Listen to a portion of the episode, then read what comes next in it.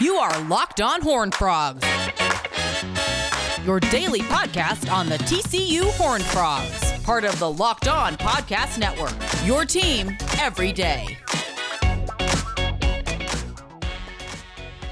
Okay, welcome into Locked On Horn Frogs. It is Monday, March 14th. I appreciate you joining me. Steven Simcox, your host here with you.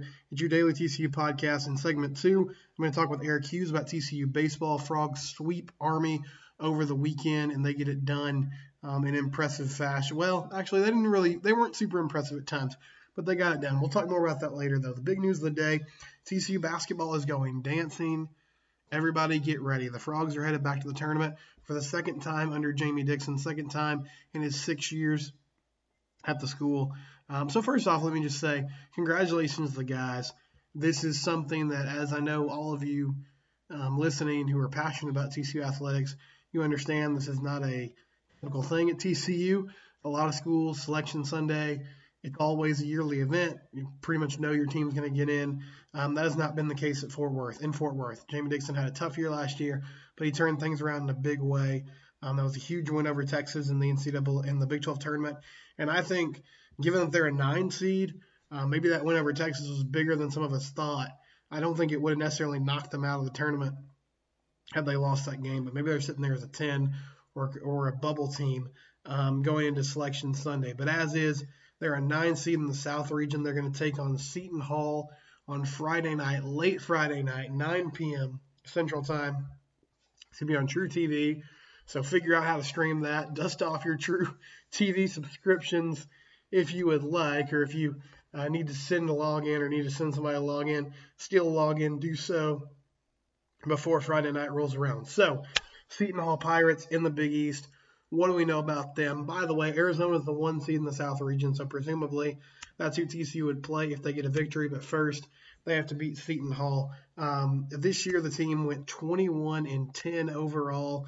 Uh, they did have a couple common opponents with TCU. They beat Texas early in the year, in early December. 64 to 60 was the final score there. Uh, that was a home game for Seton Hall, and they got the victory. And then they had a couple matchups this year against Georgetown. Uh, they beat the Hoyas 57 to 53 in the Big East tournament, um, and in the regular season beat Georgetown 73 to 68. So they beat the Hoyas twice.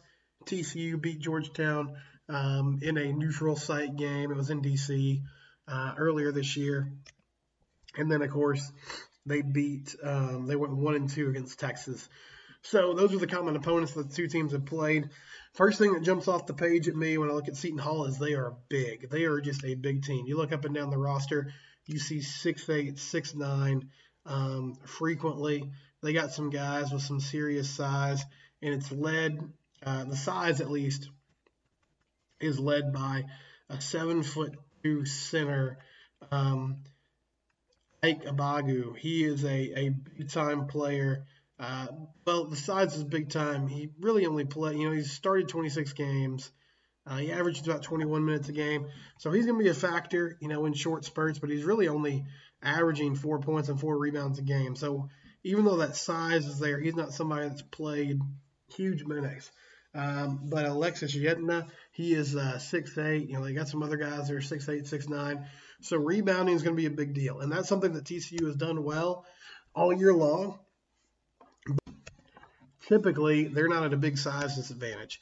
Um, the other thing that concerns me about this matchup when I'm talking about Seton Hall and, and their size is Ike, the big guy in the middle, a seven footer. He's great at protecting the rim. Obviously, a good shot blocker with that frame. Um, and can Seton Hall at that size sort of pack the paint? Because we know this TCU team, they're not a great shooting team. Um, they're not going to get out there and kill you from deep. Now, if they catch fire and shoot a bunch of threes on Friday, that would be incredible. Would love that. But that's not been the case so far this year. So I don't really know sort of where it'll end up. Um, but I, I, think that'll be a game plan for Seton Hall. Make TCU make jump shots. Force them to uh, you know, live that way. Do not allow Eddie Lampkin and Emmanuel Miller um, to get things going down low. Do not allow these guards like Mike Miles and Damion Baugh to get things going off the bounce. Um, Seton Hall averages 72 points a game. Um, they only allow 66 points a game. They're not a great three point shooting team either. Uh, they're sitting around 38% this season. So, I mean, these two teams are pretty similar. They both like to defend, they both like to play hard nosed defense, rebound the basketball, use that to, you know, try to get their offense going. Um, so I think it's going to be similar styles in this matchup. But I, here's what I have to say about TCU. I'm really proud of them for making the tournament. If they're going to make it to round two, to me, it comes down to tournaments about guard play. So can you limit turnovers, right? Can you protect the basketball? And then can Mike Miles be the type of superstar that we we want to see him be night in and night out? Like if he's able to facilitate his own offense, if he's able to, you know, make good decisions, penetrate into the paint, hit jump shots, um, break people down off the dribble, that's going to open up the offense for everybody else. And I mean, when Mike plays well, when he's at his best, this team goes to a different level. Is it important that Damion Baugh plays well? Yes. Is it important that Eddie Lampkin and Emmanuel Miller continue to give you great minutes down low? Of course. Um, some of these other ancillary guys like Micah Peavy, Chuck O'Bannon, Xavier Cork, do they have to give you quality minutes? Yes. Would it be super helpful if Fran Farabello hit a couple more threes? He's shooting really well right now, of course. But a tournament game, there's going to be a lot of attention on Mike. Can he make it happen? Can he make it happen? Can he play like he did against Texas Tech, against Kansas, where he looked like the best player on the floor? Because if he does that, I really like TCU's chances in round one. And you know what? After that, I don't know what's going to happen. Arizona's a really good team. I don't think there's one just dominant basketball team in college basketball this year. So could an upset happen? Yes. They haven't won a tournament game since 1987. Win on Friday. That's the goal. Anything else that happens after that would be incredible. It'd be amazing.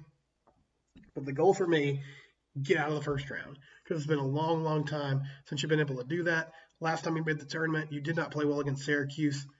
Play well against Seton Hall. Do it. I know the guys can. We'll have coverage of this all week long. When we come back, we're talking TCU baseball. This is Locked on Horn Frogs. Okay, it's Locked on Horn Frogs, uh, segment two coming at you today. We're going to bring in Eric Hughes to the show.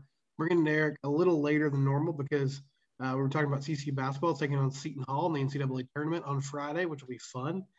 Um, but we're going to talk TCU baseball now, and I'm going to kind of uh, contradict myself here. Um, Eric, I, I don't know if you caught this, but there was a point in the basketball season this year where uh, TCU had escaped again and they beat Oklahoma. And I, I, just saw a lot of negativity online. And in the podcast that night, I was like, listen, you guys need to stop complaining about winning ball games. Like, yeah, yeah. You just at the end of the year, they they don't ask you how you did it. They just they look at how many you won, and you know uh-huh. it's it's hard to win games. Um, so let me first say that TCU baseball swept Army this weekend. They got it done. They won. Got it done. They got it done. They won two games on Saturday. Luke Boyer's walk-off home run uh, gave them a 6-4 win in game one.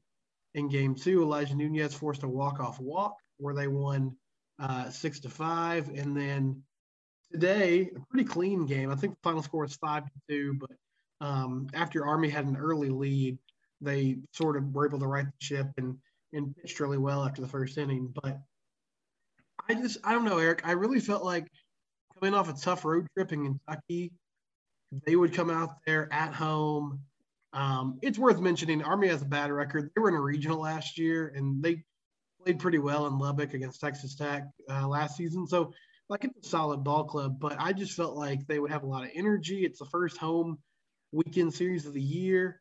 And I mean, they won the games, but it was they were down five one in the eighth uh, Saturday yeah. night. I mean, it it was hard. So, what mm-hmm. am I am I wrong in being concerned about kind of where this team is right now as they get ready for conference play.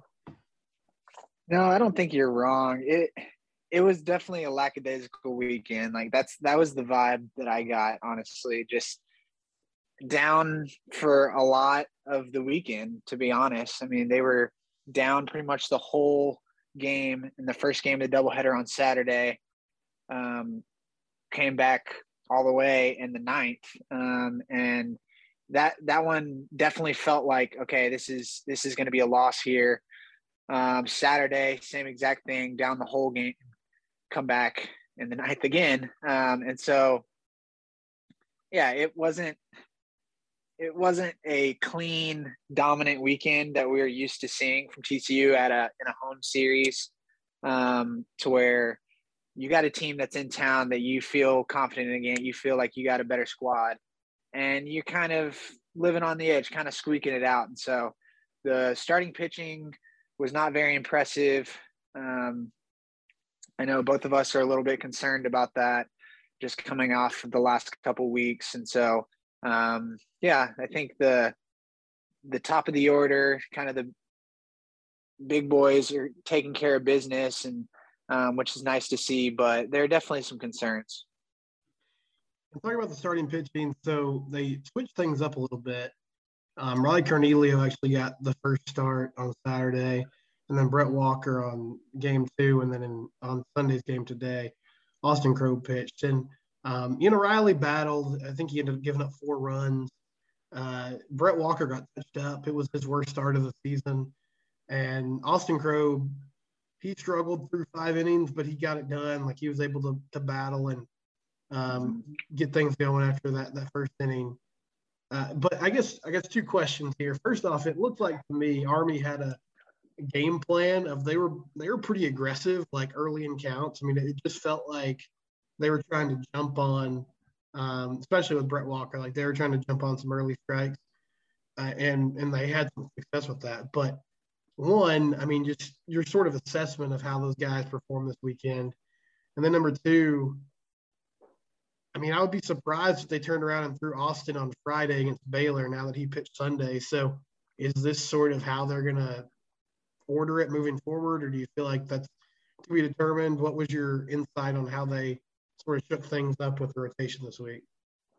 Yeah, as far as the rotation goes, I think we're all asking that question. I, I mean, I don't think nobody really knew that this was coming. At least, my, to my knowledge, it wasn't a, a, thing that was announced. And so, um, seeing Riley on Saturday, the first game, I, I kind of expected, okay, maybe coach just doesn't want him, th- doesn't want Austin throwing in that first game.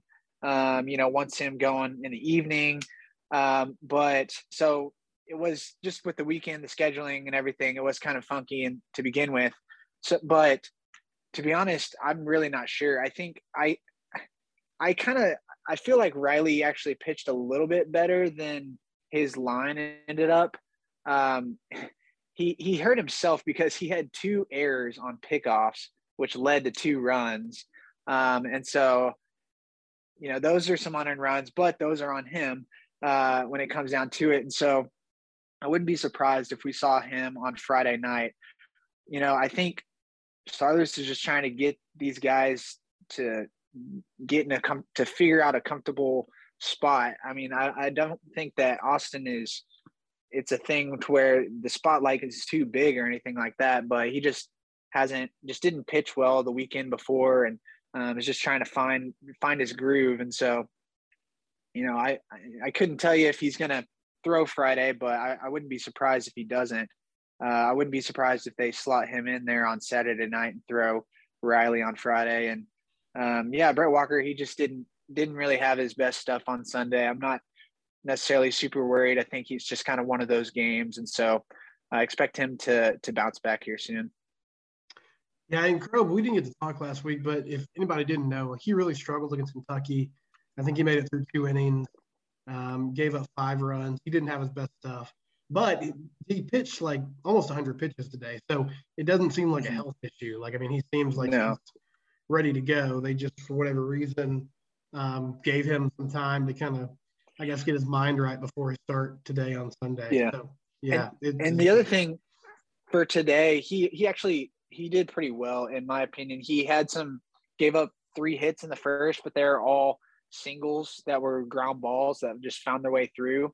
Um, and so, and then he kind of settled down after that. And so I think it was an encouraging, overall encouraging. He only finished with five innings. You'd like to see him go a little bit deeper, but um, overall, I think he was he he it was a it was a bounce back that you were that you would like to see. He didn't. Uh, it's not something to where he came out and uh, just totally didn't have it again. So that's an encouraging sign uh, that he's at least trending upwards. It is, and I think it was either in the fourth or the fifth. like Army got a couple guys on, and there was either nobody out or one out, and he was able to sort of work his way out of the jam. And it, that was just a moment where TCU hasn't really succeeded much this year. Like pitchers have had trouble, you know, um, shutting that down and not allowing big innings, and he was able to do that today. So, uh, yeah, I think you're right. There was a lot of encouraging things from his start. Um, some other positives. Luke Boyers had a really good weekend. Uh, they moved him down in the lineup, to that seven hole. Um, I heard he told Jamie Plunkett from Frogs today that he felt less pressure hitting at the bottom of the order, which, I mean, hey, if it works, it works. But uh, he hit a bomb on Saturday in that game one that was a walk-off winner.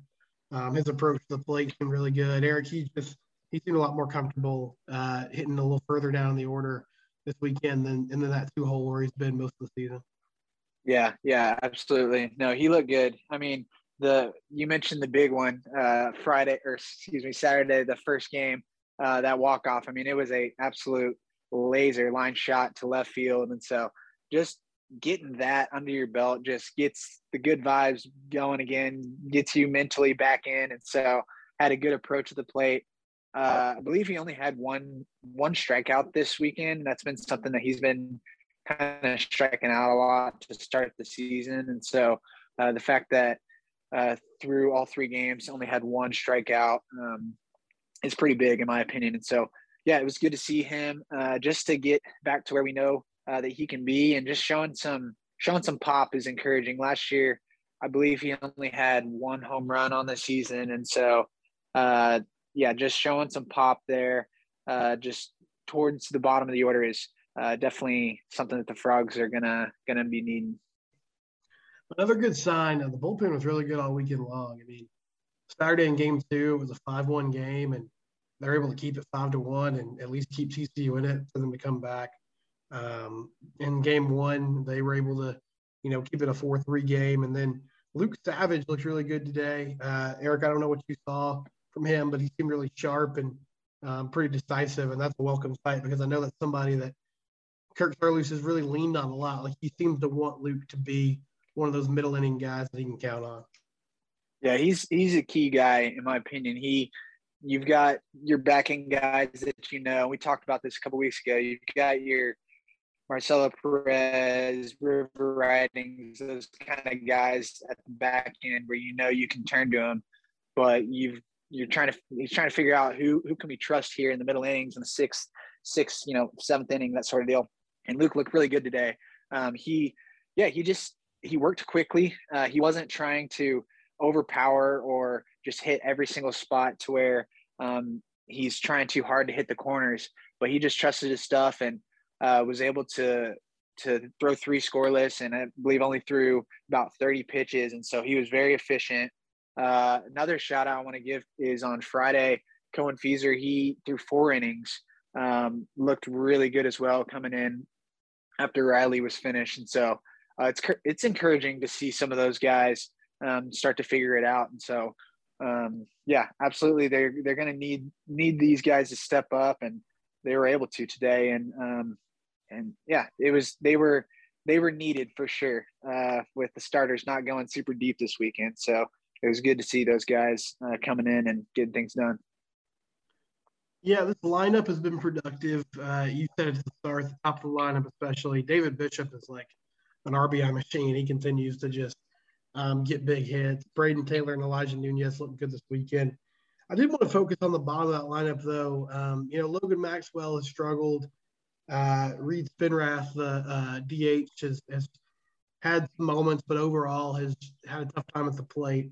Um, it seems like those guys are really just if they can't work a walk, it's just kind of slow going. I know Logan did get a base hit this weekend, but um, you know, I'm I'm just curious where where they go. And then another guy I wanted to ask you about, Eric. I don't know if you have any insight here, but um, what's kind of the, the deal with Porter Brown? I know he's been platooning a little bit, but man, he was so red hot at the end of last season. I I thought for sure he would be somebody that would be pretty consistent in this lineup, and it just hasn't really materialized yet.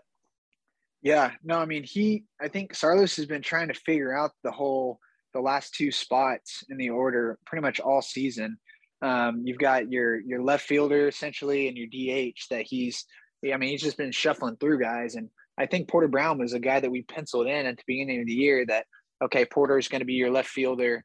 Um, he's going to hit, you know, seventh or eighth, maybe even first or second on some some weekends, and uh, you'll be able to just to see him produce. But he just hasn't hit. I mean, he's hitting. I'm looking at his stats right now. He's hitting 179 on the season. Um, not really getting on base a ton either. Uh, doesn't have a ton of walks, and so his he doesn't have a strong arm, and so if you you're not really leaning on him, you're not going to put him in the lineup just as a defensive guy. And so if he's not hitting, he's not going to be in the lineup. And so unfortunately, that's been the case. And so um, Saarloos is has kind of shuffled through some guys. You mentioned um, throwing in uh, uh, who was it this weekend? We had uh, Spinrath. He's he's tossed him in there a little bit. He hasn't really been able to produce much. Logan Maxwell, who I was trying to think of. Um, he's gotten a few walks here and there, but he he hasn't hit the ball extremely well either. And so, yeah, I think he's just trying to figure out how how to fill out that of the lineup, and it hasn't been hasn't been great so far. Um, and so, I think he's just gonna keep kind of shuffling through until until somebody catches fire, and we'll see if anybody's able to claim that job. We will see. Uh, yeah, TCU baseball this week. Um, they start conference play next weekend. Before that, they'll take on Texas A&M Corpus Christi. That game is also in Fort Worth, and they head down to Waco for a three-game set with Baylor starting Friday night. Baylor has also been a hard team to figure out. Um, they took two out of three from Columbia this weekend. Had to win an extra innings today. Uh, I will tell you that Tyler Thomas, who's going to get the start on Friday night, is really good, and he's been really good all year long. So that's going to be a test for TCU. So we'll see how they do. But Eric, as always, man, thank you so much for joining us, and we'll talk some more TCU baseball next week. Yes, sir. Thank you, Steven. All right, that'll do it for Locked On Horn Frogs today. Uh, again, this is your only daily TCU podcast. Have a good one, guys.